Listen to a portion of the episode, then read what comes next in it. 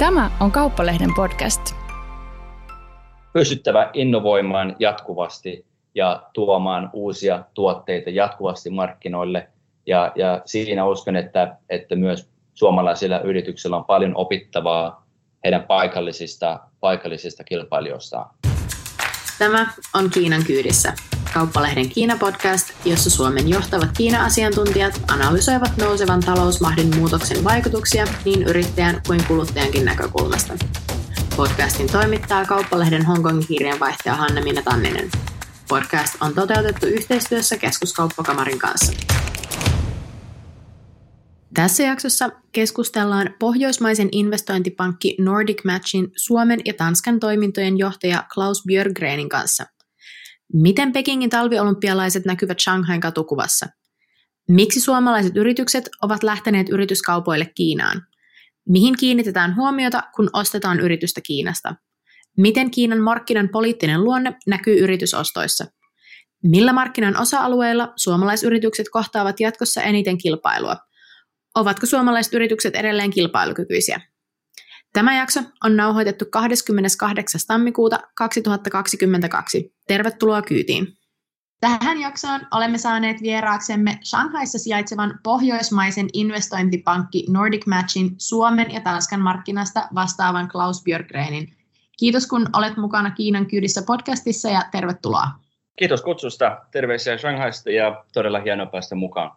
Öö, nyt kun Kiinassa on olleet hyvin pitkät matkustusrajoitukset, niin olet nyt Shanghaissa. Milloin olet viimeksi käynyt Suomessa? Jouluna 20, 2019, eli, eli alkaa olemaan jo, jo yli pari vuotta aikaa viime Suomen reissusta. Joo, tuntuu olevan aika tyypillinen tarina meille täällä Kiinassa oleville suomalaisille. Mulla tulee kaksi vuotta Hongkongissa täyteen yhdeksäs päivä helmikuuta.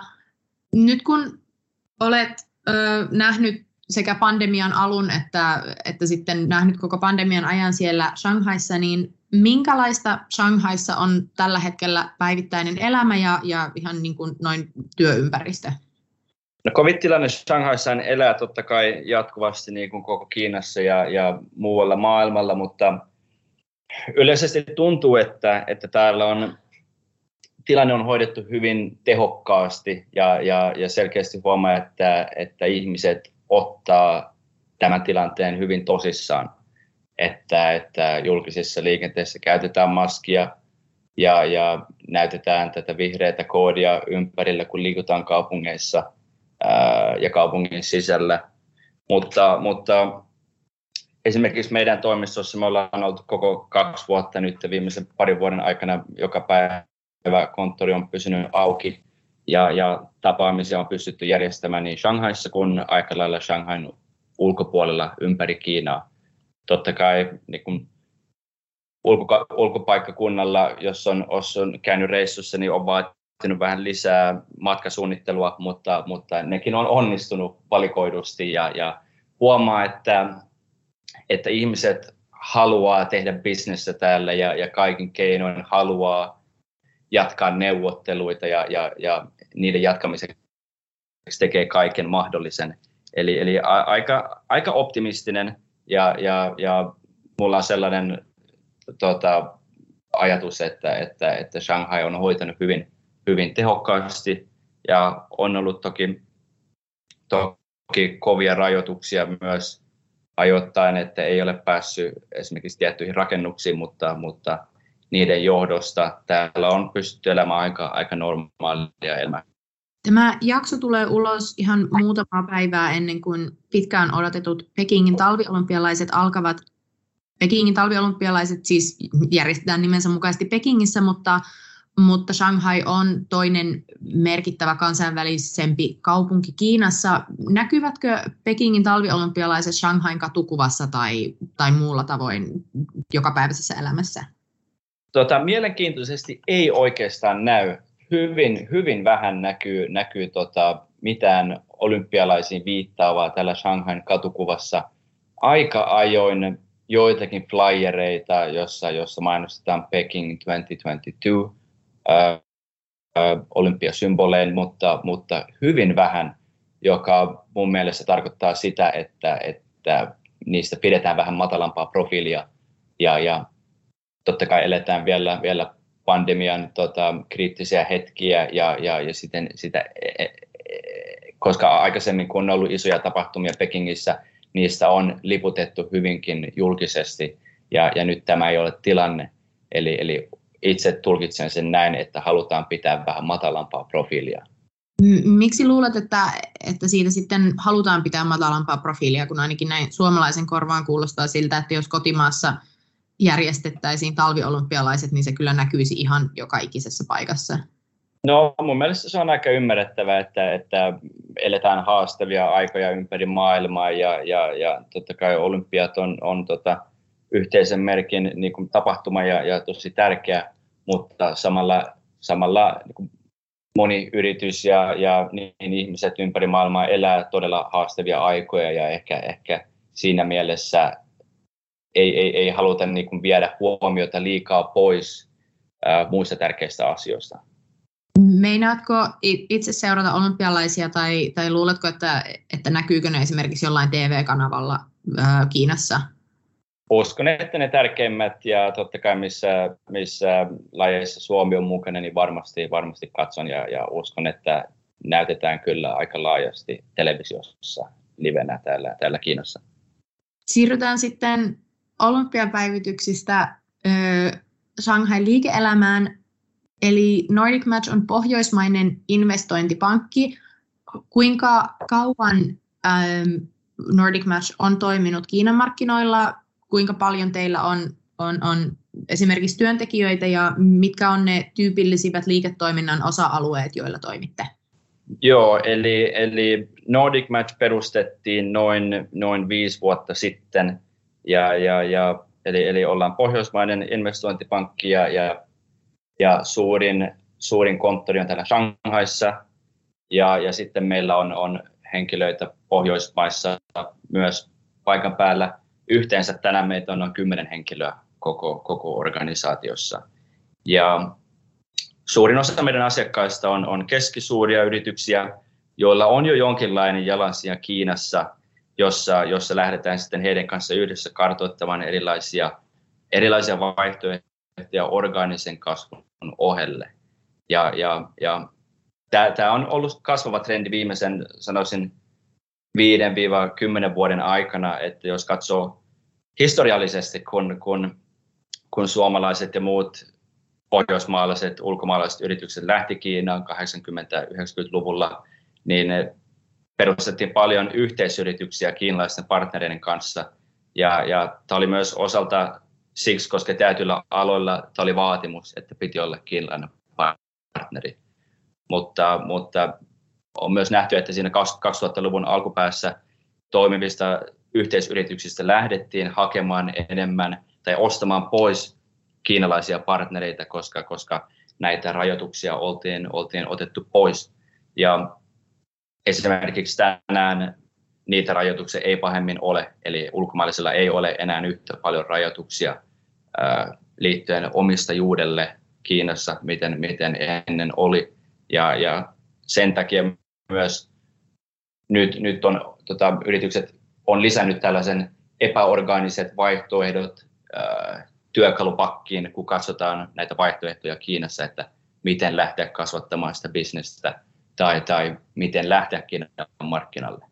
Ennen kuin mennään eri kasvun strategioihin suomalaisille ja muille pohjoismaalaisille yrityksille Kiinassa, niin ihan nopea kysymys, että mitkä tahot sitten löytyvät Nordic Match investointipankin taustalla, kun pankkia ei, ei noin vaan perusteta yhä mille tahansa, millekään liiketoimintamarkkinalle? Eli taustalla on, on muutama vahva partneri, joka on, on, joka on tehnyt uran Pohjoismaiden ja, ja Aasian ja Kiinan välillä pohjoismaisissa pankeissa, joten, joten asiakasrepertuaari on ollut aika, aika tuttu jo niin Suomen ja Ruotsin osalta, ja, ja ne oli ne vahvat kasvumarkkinat alussa.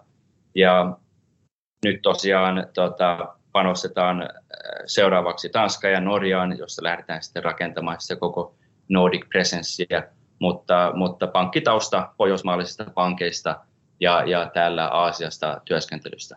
Ähm, mutta kyseessä on kuitenkin Kiinaan rekisteröity ö, kiinalainen pankki ja sitten onko nämä partnerit ö, Kiinasta vai Pohjoismaista, jotka perustivat pankin?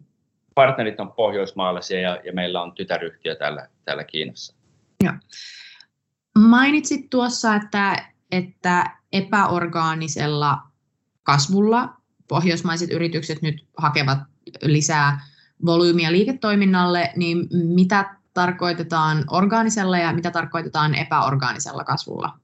Joo, eli orgaaninen kasvu on se, kun, kun Kiinassa esimerkiksi markkina kasvaa ja, ja, ja tietyillä aloilla se kasvaa nopeampaa ja, ja sitten oman tiimin kautta esimerkiksi sitten onnistutaan kasvattamaan sitä myyntiä erilaisin tota, strategioin sitten, sitten tota, organisesti niin sanotusti, kun sitten taas epäorgaanisesti tarkoittaa sitä, että, että sitä kasvua ja, ja, ja liikevaihtoa ostetaan, eli, eli jos yrityskaupassa ostetaan vaikka kilpailija, pienempi kilpailija pois, jolla on X määrä liikevaihtoa, se liikevaihto sitten konsolidoidaan tähän, tähän oman yrityksen tota, liikevaihtoon ja, ja, ja siten, siten sitä kutsutaan epäorganiseksi liikevaihdoksi, epäorganiseksi kasvuksi. Eli pohjoismaalaiset ja suomalaiset yritykset ostavat kiinalaisia yrityksiä. Minkä kokoisia yrityksiä, jos keskitytään nyt suomalaisiin, niin minkä kokoisia yrityksiä suomalaiset yritykset ovat ostaneet Kiinasta ja mille äm, aloille tai liiketoimintasektoreille nämä yritysostot ovat painottuneet viime vuosina? Eli kyllähän nämä, jotka lähtee ostamaan Kiinasta jotain, ne, ne on vähän isompia, keskisuuria, keskisuuria ja, ja isompia yrityksiä liikevaihtoluokaltaan noin, noin 50 ja siitä ylös tota, ihan miljardiluokkaan. Yleensä tota, ne on siinä keski, keskimäärin noin 200-500 miljoonaa vaihtavia, vaihtavia yrityksiä. Ja, ja ne, jotka on niitä hankkinut aika lailla, fokusoi ö, teollisiin yrityksiin, eli, eli, eli teollisille aloilla, jossa, jossa on tuotantoa, tehdään tiettyä tuotantoa Kiinassa, ja, ja, ja, ja, ja näillä, näillä yritysostoilla haetaan sitten aika usein tota, lisättyä kapasiteettia, mutta myös kasvavin määrin ja, ja joskus ihan etupäässäkin paikallisia asiakkuuksia. Kun yrityksiä lähdetään ostamaan Kiinan markkinalta, niin kuten jokaisessa, jokaisessa tapauksessa Kiinaan liittyen yrityksiä on valtavat, lähes lukemattomat määrät. Millä lailla te niitä löydetään niitä potentiaalisia yritysostokohteita Kiinassa ja miten niiden sopivuutta ja kilpailukykyä arvioidaan, koska vaihtoehtoja on käytännössä loputtomasti.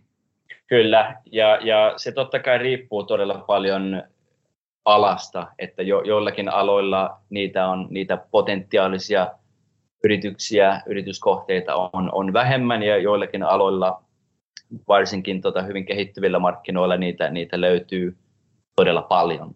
Ja, ja siinä on eri, eri menetelmiä, mutta me ollaan ymmärretty myös, että me ei voida tuntea kaikkia aloja ikinä niin, että me vain voitaisiin meidän verkostomme kautta ää, löytää tällaisia ja, ja, ja saada referenssejä, vaan me aloitetaan aina se prosessi ää, lähestulkoon nollasta. Eli, eli Eli käytetään erilaisia tota, databaseja ja, ja totta kai luetaan uutisista ja, ja keskustellaan meidän paikallisten äh, pankki, pankkikollegoiden kanssa täällä Kiinassa, paikallisten pankkirien kanssa, paikallisten organisaatioiden kanssa. Tehdään paljon asiantuntijahaastatteluita, joista yleensä saadaan aika hyvin selkeälle, selville ne, ne, ne parhaimmat top 10 kandidaatit esimerkiksi. Et se koostuu useammasta eri, eri, eri, tota, eri menetelmästä, josta me sitten lähdetään analysoimaan ja, ja, ja tekemään tällainen niin sanottu target universe. Ja, ja, ja sieltä sitten ihan tota, lähdetään yksitellen käymään niitä läpi ja, ja totta kai käydään tapaamassa ja, ja tapaamisten perusteella yleensä saa aika hyvin haravoitua jo ne, ne, ne parhaimmat palat ja, ja aika helposti tota, otettua myös pois todella suuri osa, jossa huomataan heti selkeästi, että tämä ei ehkä täytä kaikkia kriteereitä. Ja, ja siitä sitten aletaan, aletaan tota, tutkimaan syvemmin ja, ja käymään tietysti talouslukuja läpi. Minkälaisia kriteereitä te käytätte ja onko jotain, siis no totta kai talouslukujen ja, ja yleisen maineen ja hyvän hallinnon lisäksi, mutta, mutta onko jotain asioita, mihin erityisesti kiinnitetään huomiota ostaessa esimerkiksi teollisuusalan yrityksiä Kiinassa? Kyllähän se on se, se tuote ja, ja tuote ja, ja asiakkaat, jotka on siellä etupäässä.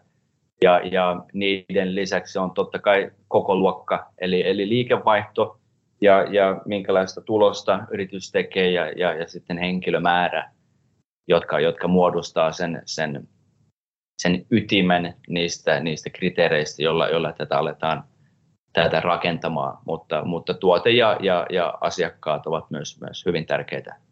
Kiinan markkinalle on hyvin tyypillistä julkisen sektorin ja sitä kautta politiikan ja poliittisesti tehtyjen rajoitusten läsnäolo niin hyvässä kuin pahassa.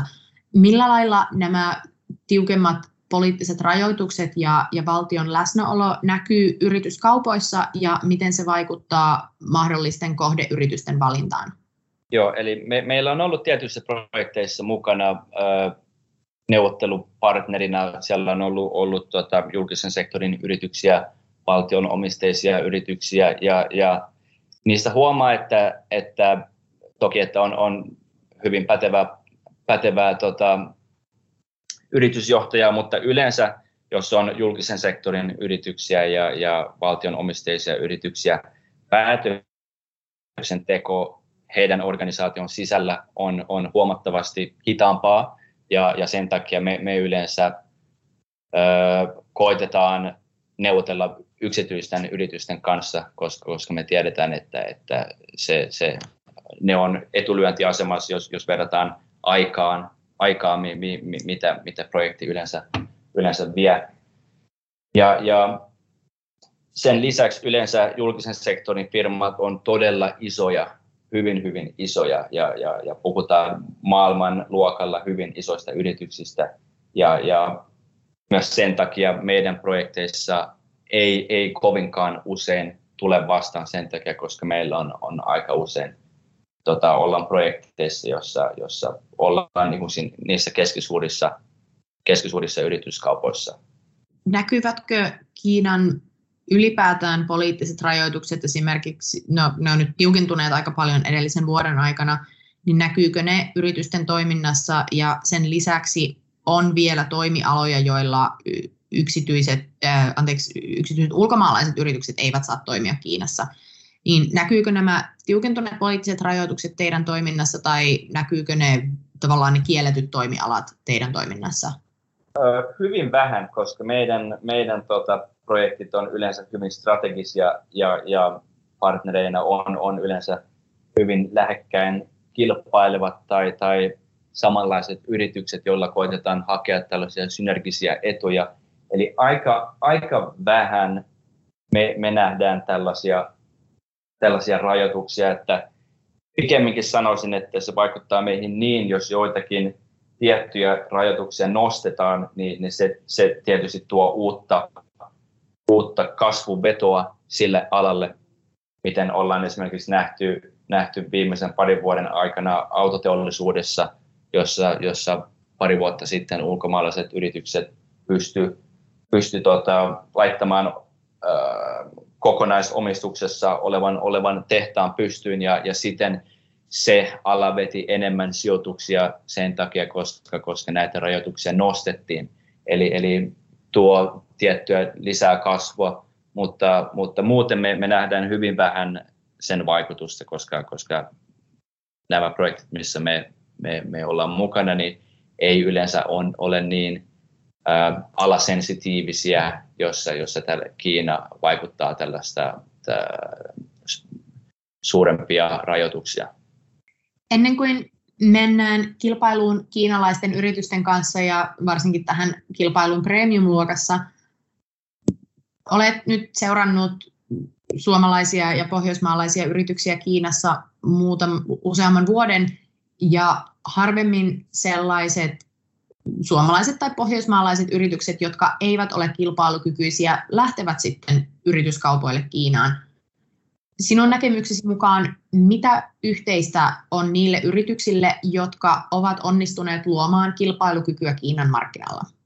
Kyllä näkisin sen niin, että, että Suomessa on todella hyvää teknologista ja insinööriosaamista ja, ja hyviä tuotteita ja palveluita, joita on, on kehitetty monessa tapauksessa monta kymmentä vuotta ja, ja sitäkin enemmän.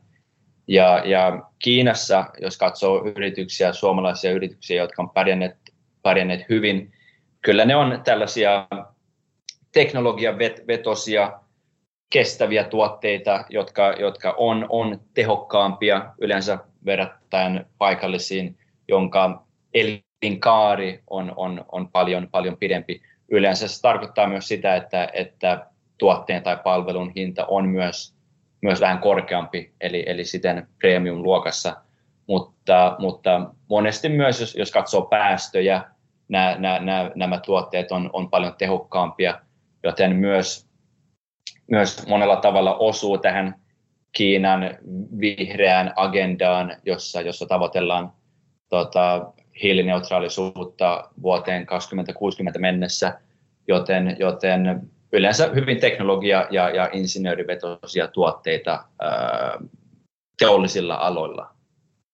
Mm, onko näille, tai siis hyvää insinööritaitoa löytyy Suomesta kautta linjan monilta monilta aloilta, mutta onko niillä, jotka menestyvät Kiinan markkinoilla, onko niillä jotain yritystä, yritystä totta kai on paljon yritystä, jotain yhteistä esimerkiksi johtamiskulttuurin tai yrityskulttuurin tai markkinaymmärryksen suhteen?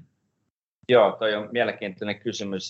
Jos katsoo niitä yrityksiä, jotka on pärjänneet täällä hyvin, niin, niin huomaa, että heillä on tosi, tosi vahva paikallinen johtoryhmä.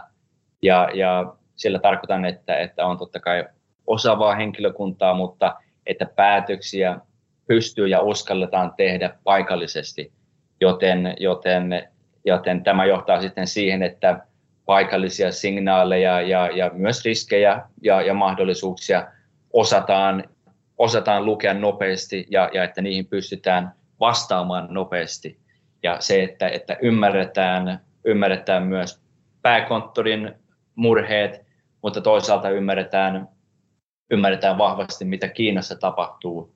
Ja, ja uskoisin, että tämä on ollut avainasemassa näissä, näissä muutamassa suuremmassa teollisessa yrityksessä, jotka on, jotka on tehnyt Kiinasta heidän isomman markkinan ja, ja, ja, jatkuu, ja, ja heillä jatkuu vahva kasvu Kiinassa. Eli olla, ollaan osattu luomaan hyvä luotto pääkonttorin ja, ja, ja paikallisen päätös, päätöksenteon kesken. Mainitsit tuossa aikaisemmin, että, että kiinalaiset yritykset ovat teknologiassakin tulossa nyt kilpailemaan sinne premium-luokkaan aikaisemmin, siis jonkin verran aikaisemmin, länsimaiset yritykset pystyivät pärjäämään Kiinan markkinoilla sillä, että teknologinen kehitys oli monissa asioissa edellä tai nopeampaa. Onko tämä edelleenkin tilanne näin? Eli, eli moni, moni yritys, joiden kanssa me jutellaan tällä hetkellä, on, on sitä mieltä, että, että seuraavan viiden ja kymmenen vuoden aikana paikalliset yritykset osaavat tehdä vähintään yhtä hyviä tuotteita ja palveluita. Eli, eli moni, moni suomalainen yritys tiedostaa, että, että, että paikallisista yrityksistä on tulossa suurempi päänvaiva ja että, että he investoi kovaa luokkaa uuteen uuteen teknologiaan, uusiin laitteisiin. Ja, ja se totta kai tuo sellaisen kilpailutilanteen suoma, suomalaisille yrityksille, että esimerkiksi vanhemmat laitteet ja, ja koneistot, jotka on, jotka on hankittu 10-20 vuotta sitten, on, on uusittava ja, ja pysyttävä kasvavan kilpailun tota, mukana, kehittää paljon, paljon uusia tuotteita. Ja, ja mielenkiintoinen trendi jo, jo, jota, tai heikko signaali, mitä, mitä me nähdään tällä hetkellä on, että, että kansainväliset firmat pystytään enemmän ja enemmän innovaatiokeskuksia Kiinaan. Ja, ja iske, itse uskon, että, että ei ole niin, niin paljon kyse globaalista innovaatiosta, vaan että täältä lähdetään myös etsimään ja, ja vastaamaan paikallisiin, paikallisiin vaatimuksiin kasvavin määrin.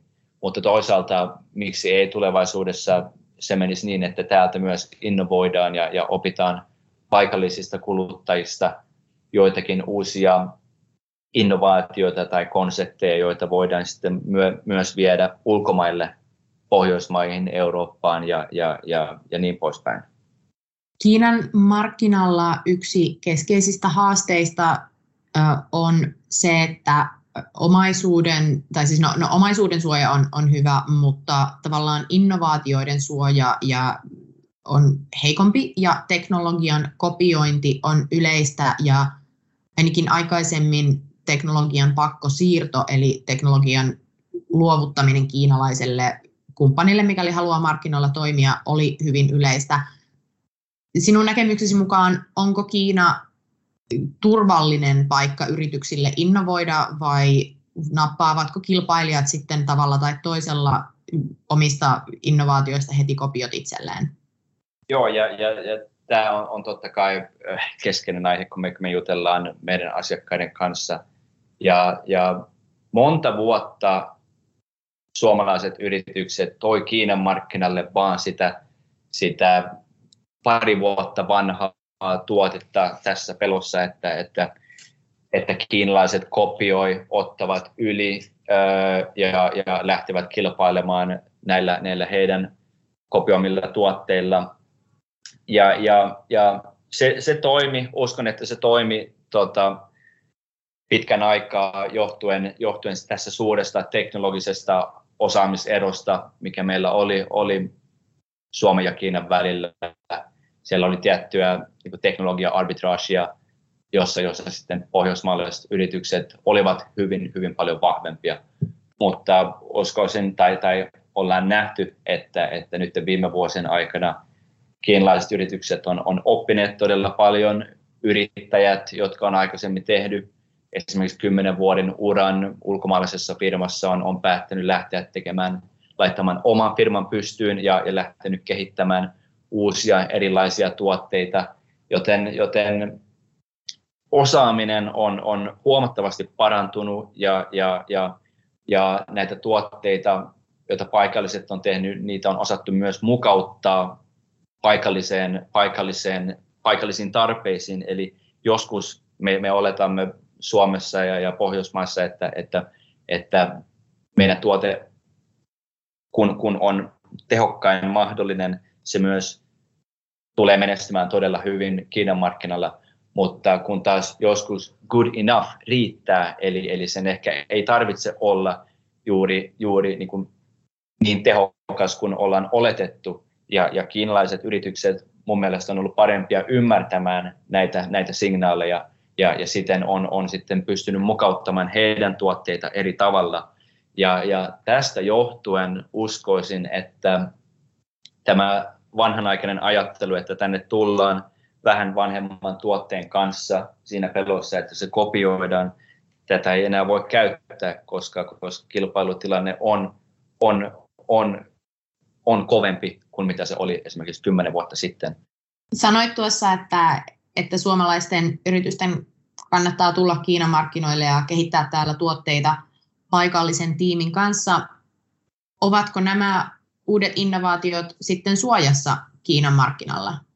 Näkisin niin, että, että paikalliset yritykset Kiinassa oppivat todella nopeasti, nopeasti kilpailijoistaan Kiinassa, niin kuin myös ulkomaalaiset yritykset, jotka täällä on.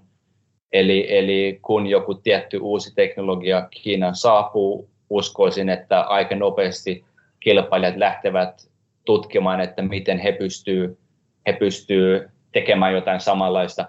Joskus on kuullut sellaista, että, että, että, että, jopa, että se sykli on noin pari vuotta, jonka, jonka aikana kiinalaiset pystyy kehittämään tiettyä samanlaista tuotetta. toki riippuu varmasti todella paljon alasta ja teknologiasta. Joskus voi olla toki niin, ja parhaimmassa tapauksessa on niin, että, että tuote on niin, niin teknologisesti vahva, että sitä yksinkertaisesti ei pysty kopioimaan, ja siihenhän moni, moni yritys tavoittelee. Mutta, mutta itse uskon, että, että kopiointia tapahtuu myös, myös monella muulla markkinalla, ja, ja Kiinassa se on, on ehkä vähän, vähän tavallisempaa, mutta, mutta on, on pystyttävä innovoimaan jatkuvasti ja tuomaan uusia tuotteita jatkuvasti markkinoille. Ja, ja siinä uskon, että, että myös suomalaisilla yrityksillä on paljon opittavaa heidän paikallisista, paikallisista kilpailijoistaan. Suomessa julkisessa keskustelussa, no ainakin ennen koronapandemiaa, nostettiin keskeiseksi huoleksi se, että, että suomalaisissa yrityksissä ei laiteta tarpeeksi resursseja tutkimus- ja kehitystoimintaan ja, ja muun muassa Etlan yksi raporteista niinku identifioi tämän keskeiseksi kilpailukykyä haittaavaksi tekijäksi suomalaisille yrityksille, erityisesti sellaisille, jotka suuntaavat kansainvälisille markkinoille, kuten Kiinaan.